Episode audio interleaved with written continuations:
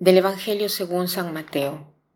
En aquel tiempo Jesús dijo a sus apóstoles, El discípulo no es más que el maestro, ni el criado más que su señor. Le basta al discípulo ser como su maestro y al criado ser como su señor. Si el señor de la casa lo han llamado Satanás, ¿qué no dirán de sus servidores? No teman a los hombres, no hay nada oculto que no llegue a descubrirse, no hay nada secreto que no llegue a saberse. Lo que les digo de noche, repítanlo en pleno día, y lo que les digo al oído, pregónenlo desde las azoteas. No tengan miedo a los que matan el cuerpo, pero no pueden matar el alma. Teman más bien a quien puede arrojar al lugar de castigo el alma y el cuerpo.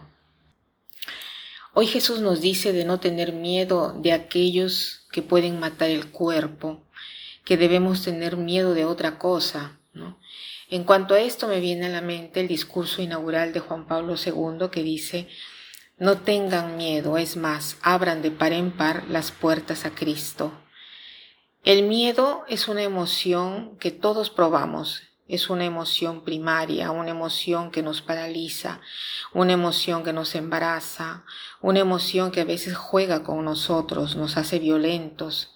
Es una emoción eh, primaria de, defensa debido a, a un peligro que puede ser real o imaginario o preanunciado. Con el término de miedo se identifican diversos estados de tensión emotiva que van de una reacción fisiológica a una patológica. Seguramente el miedo es una función positiva en cuanto que nos señala un estado de emergencia, de alarma. Por lo tanto, prepara al cuerpo a reacciones que se manifiestan como comportamientos o de ataque o de fuga. Entonces el miedo sirve para sobrevivir. Pero hay miedos y miedos. Algunos miedos, Jesús dice, que los podemos tener, otros no. Hoy nos dice de no tener miedo de aquellos que matan el cuerpo, de tener miedo de aquel que puede arrojar al lugar del castigo el alma y el cuerpo. Entonces, la fe nos dice que el fin del cuerpo no es el final de todo.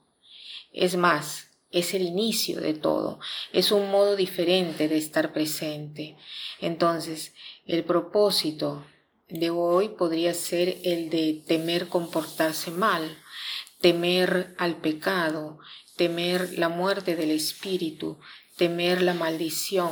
La maldición no inicia cuando termina nuestra vida. Al infierno va quien quiere porque ya existe. O sea, quien va al infierno vive en el infierno porque quién es, quién es que, que va al infierno. Quien no es capaz de amar y quien no es capaz de amar vive ya el infierno aquí en esta tierra.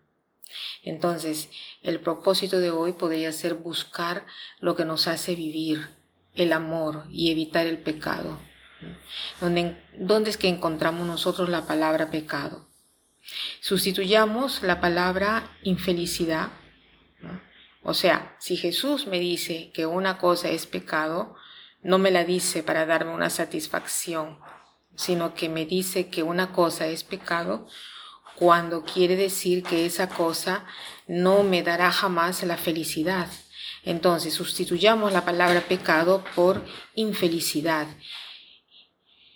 ¿Y cuánto sabemos que una cosa es eh, pecaminosa? Quiere decir que no nos dará lo que promete, no nos dará la felicidad. Evitemos cualquier cosa que salga a pecado, porque si así, si es, porque así, solamente así, podremos temer lo que debemos temer y no temer, tener miedo de lo que no debemos tener miedo. Y para terminar, quiero citar una frase que dice así. Todos los miedos se acentúan cuando el niño está solo. Disminuyen y desaparecen cuando el niño tiene la posibilidad de tener a su lado a sus padres. Que pasen un buen día.